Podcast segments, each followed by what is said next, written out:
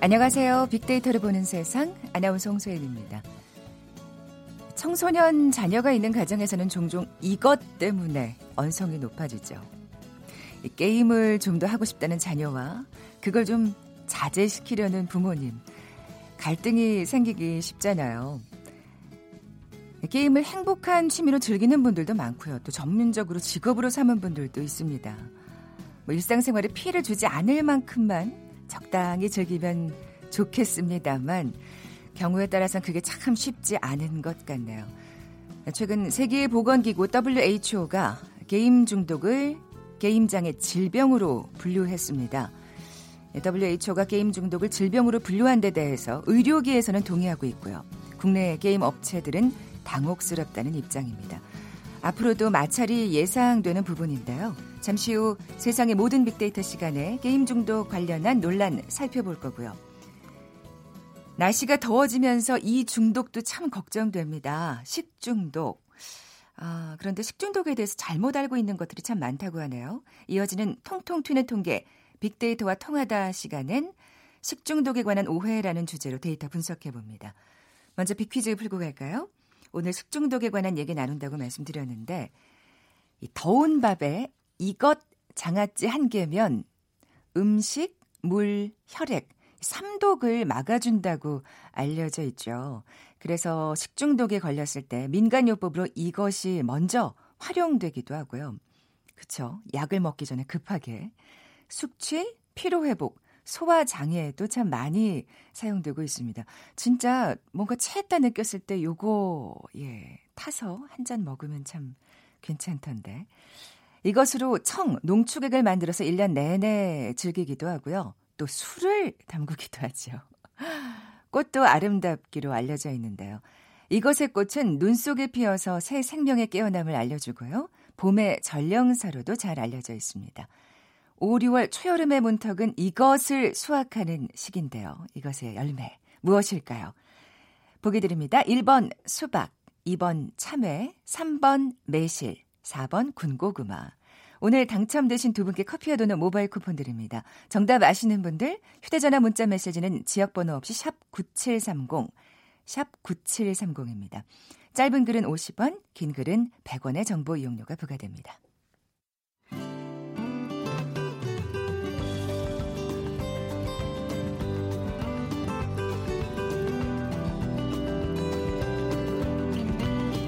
연관 검색어 속에 진실이 있다. KBS 일라디오 빅데이터로 보는 세상. 세상의 모든 빅데이터.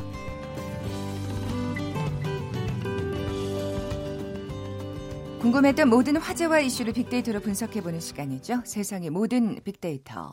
빅커뮤니케이션 전민기 팀장 나와 계세요. 안녕하세요. 네, 반갑습니다. 전민기입니다. 네, 이게 결국 질병으로 분류가 됐습니다. 사실 네. 뭐 여러 가지 설랑설레가 있었는데 맞아요. 네. 그래서 세계 보건기구가 게임에 중독적으로 몰입하는 행동을 지금 질병으로 분류를 한 것이죠. 네. 그래서 이제 질병마다 코드가 있거든요. 이제 우리나라도 이거를 등재할 것이냐 말 것이냐 뭐 여러 가지 이야기들 나오고 있고 후속 조치 놓고서도 지금 논쟁이 계속 뜨거운 상태고요. 와 의외로 이게 굉장히 가열차게 어, 논쟁이 붙더라고요. 네, 네. 그래서 아, 게임 사실은 산업을 좀 육성하고 있는 우리 어, 대한민국이기 때문에. 그렇죠. 그런데 이제 부모님 입장에서는 게임하는 자녀들 보면 막 속이 터지니까 그렇죠. 잘 됐다라는 반응과 함께 사실 여러 가지 이야기들이 계속 나올 수밖에 없는 그 상황이에요. 그 서로 입장이 다 다르죠. 우리 그 맞습니다. 그 어떻게 보면 소관 부처도 다 입장이 달라요. 보건복지부 다르고 문화체육관광부 네. 문화체육관광부는 안 된다. 지금 난리 예, 이야기하고 있죠. 사실 실체말로. 예, 예. 이게 스위스 제네바에서 이 WHO 72차 총회가 열렸는데 게임 사용장애, gaming disorder, 일반적으로 게임 중독이라는 부분은 증상에 대해서 6C51 예, 이런 질병 코드를 부여하는 내용이 담긴 이 개정안을 만장일치로 의결하면서 네. 이렇게 지금 시끄러워진 겁니다. 만장일치로 의결했군요. 맞습니다. 예. 아, 참 이거 뭐라고 얘기하기가 참 어렵네요. 저는 뭐 게임을 즐기지 않는 사람이지만 네. 그렇다 그래서 그 쉽게 얘기할 수 있는 문제는 아닌 것 같은데 그럼 게임 중독을 정확히 어떻게 정의할 지금, 수 있, 기준이 뭘까? 맞아요. 그게 네. 지금 사실 이야기가 많은 거예요. 우리가 네네. 이거를 지금 게임 사용 장애라는 이름은 일단 붙여놨는데 WHO가 그렇다고 막 명확하게 여기서부터 여기까지는 중독이다 뭐 이렇게 해놓은 건 아니기 때문에 네네. WHO가 얘기하는 거는 이제 게임에 대한 통제 기능이 손상돼서 직장이나 학업 등 일상생활보다 게임을 우선시하며 부정적인 결과가 발생했는데도 게임을 중단하지 못하는 행위 라고 정의를 했습니다. 아. 예, 약간 이견이 애매. 많이 담길 수가 있는 그런 애매하네요. 정의죠. 예, 그렇죠? 예. 이런 현상이 12개월 이상 지속되는 경우를 진단 기준으로 제시를 했습니다. 아, 그 그래도 또 기간은 담았군요. 기준을 12개월 이상. 예. 예. 그래서 우리 복지부는 게임 즐기면서 단순히 많이 하는 사람들은 적용되는 게 아니라 말한 대로 학교나 직장을 아예 가지 못할 정도로 일상생활을 제대로 영위할 수 없을 정도로 과몰입돼 있고 게임을 끊고 싶어도 끊을 수 없는 상태인 사람들을 여기에 포함된다. 지금 이렇게 좀 이야기를 하고 있습니다. 네. 사실 게임 자체가 나쁜 건 아닌데. 그쵸. 네. 근데 참, 맞아요. 네. 그래서 지금 말씀해 주신 대로 게임 자체를 지금 나쁜 걸로 규정하는 거 아니냐 이런 목소리도 있는데 네. 일단은 복지부에서는 이렇게 얘기합니다. 이제 질병 코드 등재에 대해서 과도한 의미를 부여할 필요가 없다는 입장이고요. 음. 그 질병 코드 등록은 같은 종류의 질병이 있는 사람들의 질병이나 치료 현황을 국제적으로 좀 비교 파악하기 위해서 이루어지는 것일 뿐이다. 아. 마치 등록 자체가 게임은 나쁜 것이라고 규정하는 것처럼 받아들여서는 안 된다라고 이야기를 하고 있습니다. 그래서 이제 민관 협의체 통해서 오해로 일어나는 갈등 좀 줄이고 차근차근 논의에 나아가겠다. 이렇게 입장을 밝혔습니다. 네, 우선 문화체육관광부랑 협의를 하셔야 되지 않을까 네. 그런 생각이 드는데 이렇게 게임 게임 중독을 질병으로까지 분류할 이유가 있었을까요? 그렇죠. 왜냐면 이유가 네. 있었을 텐데 분명히. 네, WHO가 예. 사실 지난 2014년부터 이거를 질병으로 등록하려고 추진했었어요. 그러니까 세계적으로 게임 중독 문제가 좀 심각한데 질병으로 따로 분류가 되어 있지 않다 보니까 정확한 통계 내기 어려웠고 실태 파악하기 힘들었다고 봤기 때문입니다. 그러니까 음. 사실은 이거를 막 게임 자체가 정말 나쁜 것이다라고 정의하기보다는 네네. 네. 전 세계적으로 이 중독자들이 좀 늘어나고 있는 상황에서 실태 파악이 안 되다 보니까 이렇게 명령해 놓, 명명을 해 놓고서 아. 이제 이걸로 통계를 좀 잡기 위한 목적도 있어요. 네네. 네. 그래서 홍콩대 연구 조사 결과를 보니까 인터넷 중독 인구가 지금 2014년 기준으로 세계 인구의 6%, 한 4억 2천만 명 정도로 추산하고 있는 정도거든요. 네네. 네. 그래서 앞으로 이런 통계를 내기 위한 틀이 좀 세계적으로 표준화돼서 만들어지고 각국 조사 결과가 취합되면 국가 간 비교도 가능하고 또 예방과 치료하는 데 있어서 도움을 줄 수 있기 때문에 네. 이렇게 하는 것이다라고 이야기를 하고 있습니다. 이런 얘기를 듣다 보니까 조금은 어, 게임을 중독으로까지 분류를 할 필요가 있었을까 좀 약간 저는 부정적이었는데 네. 이런 의도라면은 사실은 뭐 예. 예. 근데 물론 부작용이 있을까봐 좀 우려는 적이 됩니다만은 네. 그러면 갑자기 우스운 생각이 드는 게왜그 음. 보면은 알코올 중독을 치료하는 이렇게 병원 같은 게 있잖아요. 맞죠. 예. 예. 뭐 혹은 뭐 마약 중독이라든지 어, 그런 게 생길 수도 있겠네요. 그렇죠. 예. 게임 중독도 그런 게 생길 수 있는 게 아닌가 하는 생각이 드는데 네. 빅데이터 반응은 어떻습니까? 지금 일주일 동안 33,700건 정도 언급될 정도로 게임 중독에 대해서 정말 관심들 많으시더라고요. 그래서 음. 연관어 보면 중독, 그다음에 게임, 질병, WHO 기준이 뭔지 한 2,500건 정도 상당히 궁금해 하셨어요. 그럼 기준이 뭐냐? 그리고 이거 관련해서 사실 100분 토론 했었는데 맞아요. 그러면서 다시 한번 화제가 됐고요. 논문의 이런 음, 연구 결과 궁금해하시면서 게임이 미치는 영향이라든지 이런 것도 많이 찾아보셨고 그다음에 대도서관 또 여기 나와서 이야기 한번 한 적이 있죠 토론회에 나와가지고 네, 네. 게임 산업이나 치료 규제 그러다 보니까 또 그 프로 게이머 관련된 이야기도 많이 올라오고 있더라고요. 그 사람들은 어떻게 봐야 되는 것이냐. 그렇죠. 그 감성어 긍부정비를 보니까 21.1 대 49.9인데 어 일단 부정감성어가 어, 굉장히 위험하게 보고 이게 사실은 나아지지 않을 것이고 또 뇌가 손상될 수도 있다. 약간 이런 식으로 표현되면서 이거는 게임 중독에 대해서는 조금 부정적으로 보는 그렇죠. 일단 인식은 훨씬 더 많았습니다. 네, 네. 그 유명한 유튜버는 아주 부정적으로 게임 중독을 어. 질병으로 분류하는 거에 대해서 네네네, 네, 네, 네, 맞습니다. 강한 어조로 언급을 했던데 어, 얘기하신 대로 그러면 이 게임을 업으로 삼고 있는 분들은 어떻게 봐야 되는 건지. 네, 그렇죠. 프로게이머 예. 사실은 이거가 업무기 때문에 그렇죠.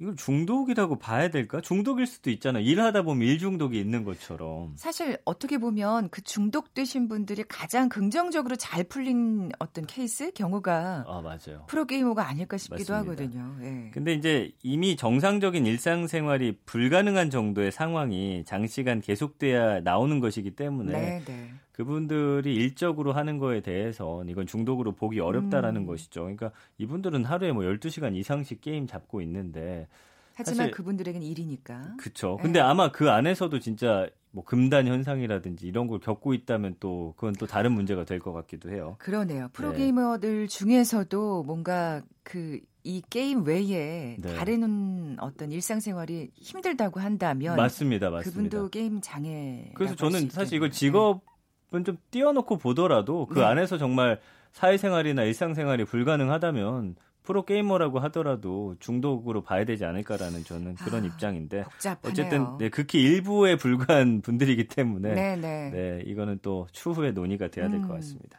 어쨌든 게임 업계는 타격을 받을 수밖에 없겠습니다. 이게 네. 지금 사실은 가장 문제인 거죠. 게임 업계 자체가 우리나라에 사실 전 세계적인 또 게임 업체들이 많이 있고 네. 그 다음에 이 연구 조사 결과를 보니까 이덕주 서울대 교수팀이 이제 2000 이거에 이거와 관련된 연구를 했더라고요.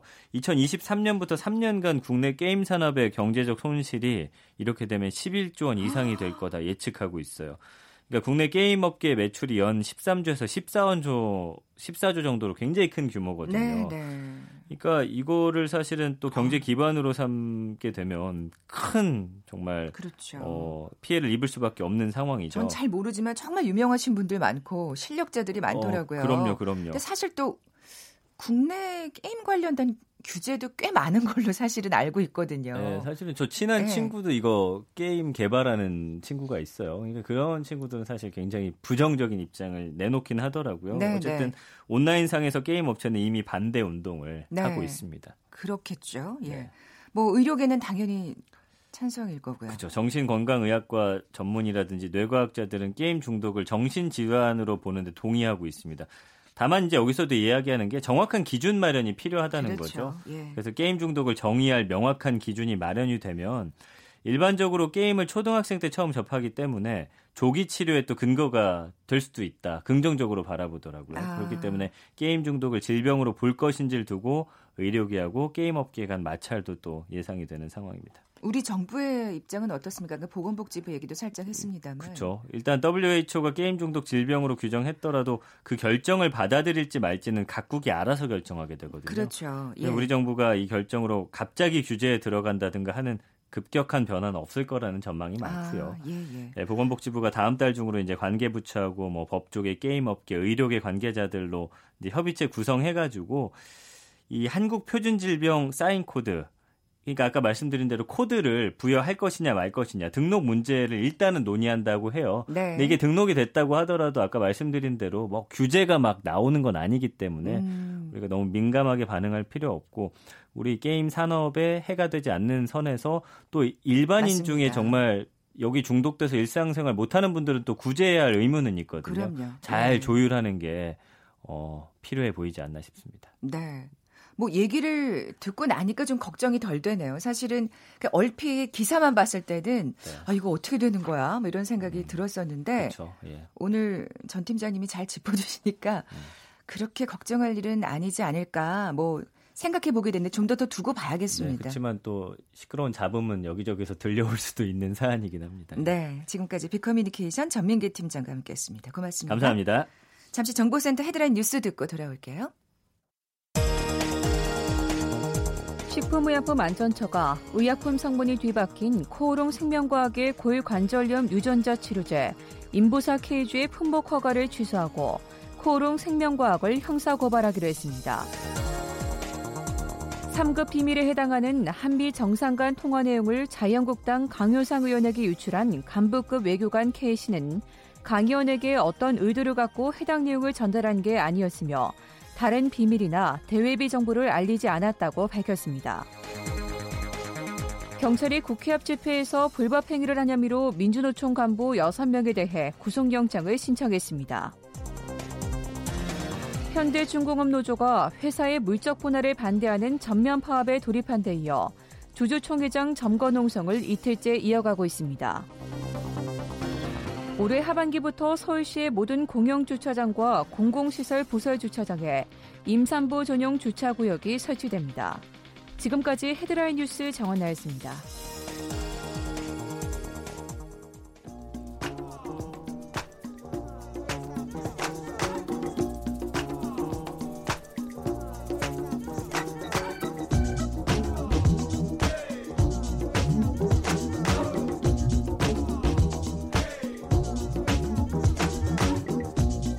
튀는 통계.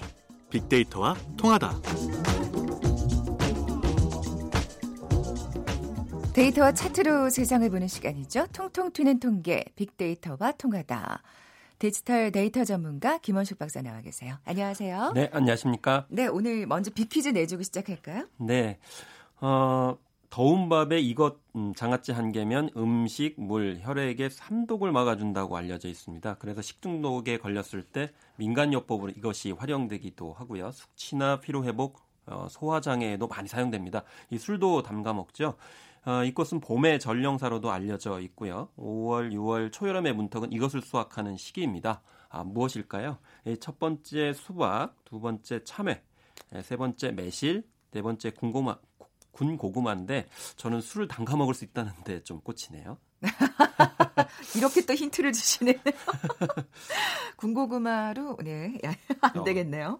자, 정답 아시는 분들 빅데이터로 보는 세상 앞으로 지금 바로 문자 보내 주십시오. 휴대 전화 문자 메시지 지역 번호 없이 샵 9730, 샵 9730입니다. 짧은 글은 50원, 긴 글은 100원에 정보 이용료가 부과됩니다. 자, 오늘 아, 식중독에 관한 오해로 키워드를 뽑아 오셨는데 진짜 이제 식중독을 걱정해야 될 이제 계절이 다가오고 있습니다. 네. 근데 우리가 잘못 알고 있는 게 많은가요?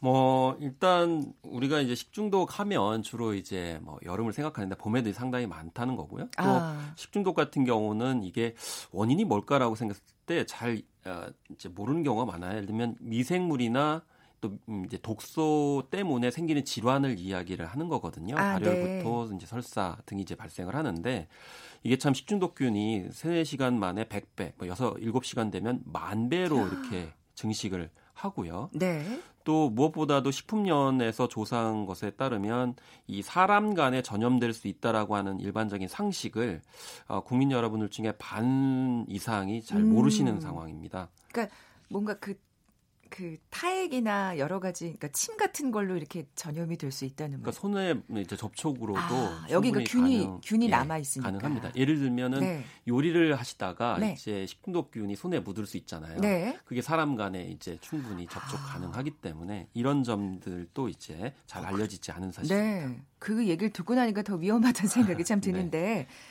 식중독균이 굉장히 다양하다면서요. 그렇습니다. 음. 일단 황색 포도상 구균, 뭐 장염 비브리오, 뭐 살모넬라, 병원성 대장균 5157이 대표적인데요. 이게 네네. 균마다 발생 어, 그런 시간과 지속 시간이 다릅니다. 그래서 음. 포도상 구균 식중독 같은 경우에는 음식을 섭취한 다음에 3, 4시간 후 예, 복통과 설사가 발생합니다. 그렇기 때문에 아, 뭔가 음식을 드시고 3, 4시간 후에 이게 뭔가 이상 증세가 발생하면 포도상 구균 식중독에 걸렸을 가능성이 높습니다. 음. 그리고 병원성 대장균인 O157 같은 경우는 이게 소나 돼지의 내장에 서식하는 균이에요. 네. 근데 2, 3일 뒤에 나타나요. 아, 그러면 이건 진짜 굉장히 애매하네요. 네, 애매하죠. 그리고 더구나 5세 미만의 어린이는 쉽게 감염이 되기 때문에 아. 소나 돼지 등의 내장 등은 이런 어린 유아들과 같이 안 드셨으면 좋겠다는 생각이 드는데 네. 이 75도 이상에서 1분 이상 가열하면 죽게 되는 그래서 아, 내장과 고기를 익혀 드셔야 됩니다. 아, 그렇군요. 그리고 살모넬라균 같은 경우에도 고기인데 닭고기예요. 그래서 상한 음. 닭고기나 우유, 계란을 먹은 뒤에 발생을 하게 되는데 2, 3일 정도 이 심한 설사 복통을 하게 되는데 이것도 65도 이상에서 20분 또는 75도에서 3분 가열하게 되면 균이 예, 죽게 예, 되고요. 아, 뭐든지 다 익혀 먹어야겠다는 네. 생각이 드네요.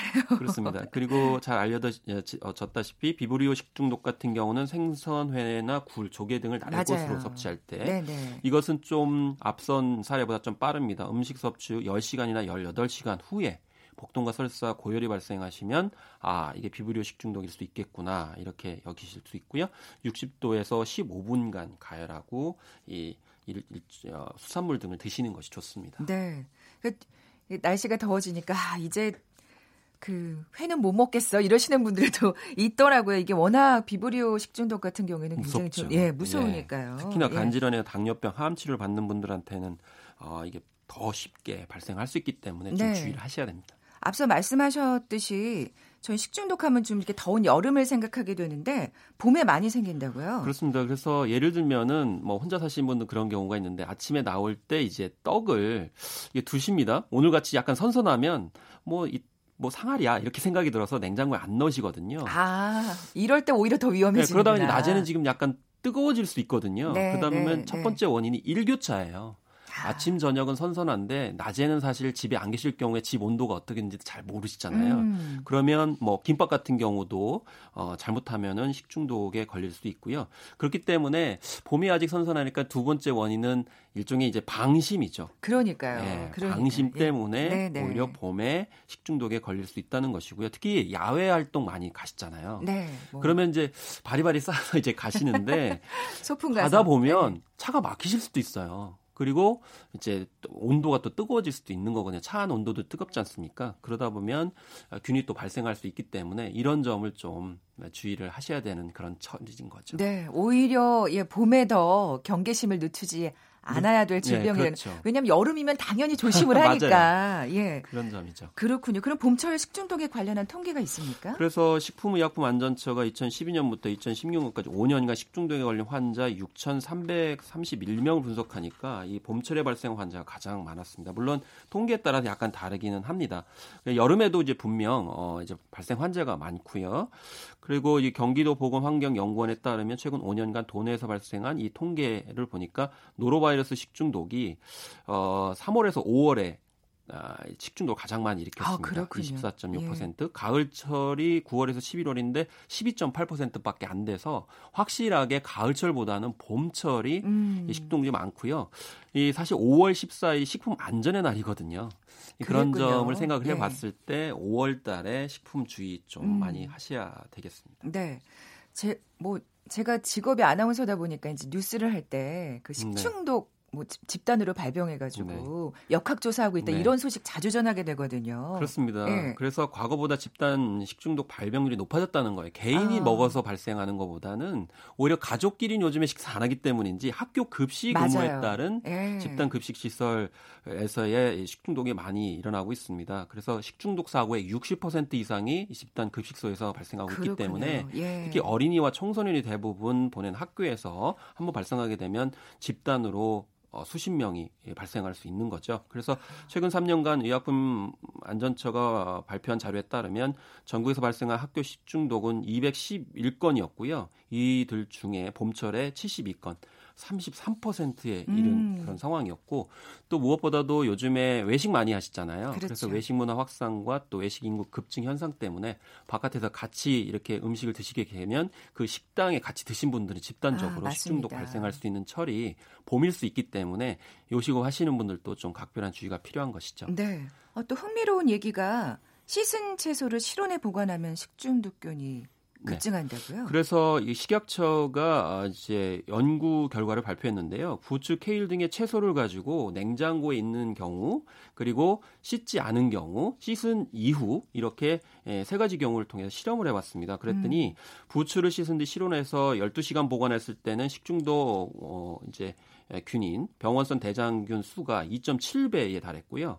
케일 같은 경우는 폐렴 간균이 세척 후 실온에서 12시간 후에 무려 평균 7배나 증가를 했다고 합니다. 아니, 그러니까 진짜 너무 놀라운 게 채소 때문에 식중독을 일으킬 거라고는 생각을 못 해봤어요. 예, 그렇죠. 네네네. 그래서 네, 네. 일단은 어, 채소에도 식중독균이 묻어 있어요. 그런데 그 그냥 상처가 없고 그러면은 이게 어 이제 증가하지 않습니다. 그런데 만약에 씻는 과정에서 이게 상처가 생기게 되고 평형이 아. 깨지게 되면 어 채소류의 어떤 방어 능력이 깨지게 되면서 아 그렇군요. 네, 그러니까 뭐 과일 같은 경우도 마찬가지. 좀 씻지 않고 오히려 보관하는 게 그냥 그대로 두는 것이 좋고 아. 만약에 씻었다 하시더라도 냉장고에 반드시 넣어두셔야 식중독균에서 이제 방어를 음. 할 수가 있는 그런 거죠. 실제로 그렇습니까? 채소를 때는 식중독을 일으키는 사례가 많나요? 그래서 네. 이제 최근 5년간 예, 2013년, 2017년 채소류와 이제 채소류를 통한 이 음식에 의해서 어, 식중독이 발생한 건수가 어, 2015년에는 6건 259명, 2016년에는 6건 932명, 2017년에 13건으로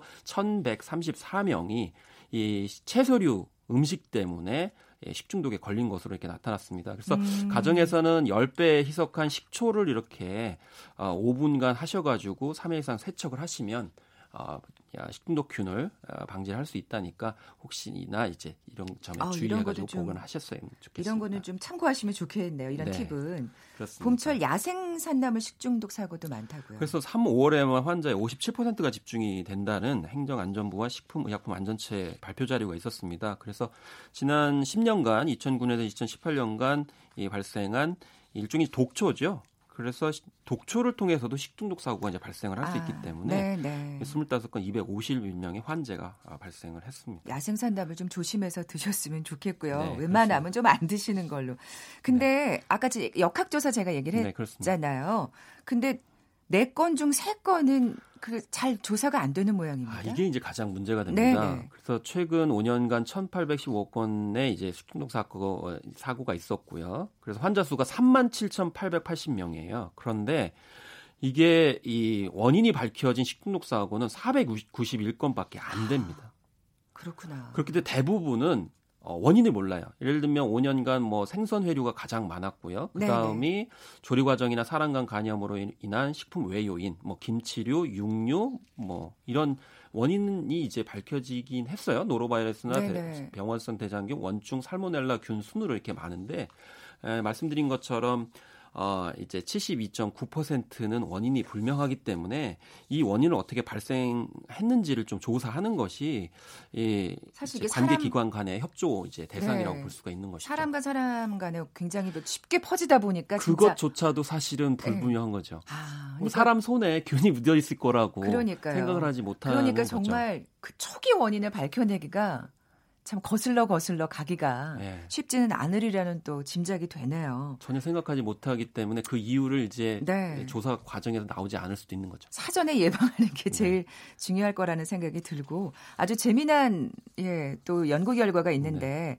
덥수룩한 수염이 오히려 면도한 것보다 더 깨끗하다는 네. 이건 무슨 얘기인가요? 그렇습니다. 미국의 브리검 여성병원 연구팀이 조사를 해봤는데 병원 종사자를 대상으로 얼굴에 있는 박테리아를 조사했어요. 그랬더니 깔끔하게 면도한 그룹에서 항생제 내성이 있는 황색 포도상 구균 이게 이제 식중독균이거든요. 이것이 수염을 기른 그룹보다 3배 이상 포도상구는 10배 아, 이상 검출이 됐다고 합니다. 그럼 이유가 뭐냐라고 아. 해보니까 면도를 할 때 피부에 미세한 상처가 남게 되는데 여기에 이제 박테리아 등이 이제 노출이 되면서 거기에 기생을 하게 될 상황이 있기 때문에 아, 그런 점에서 위험하고요.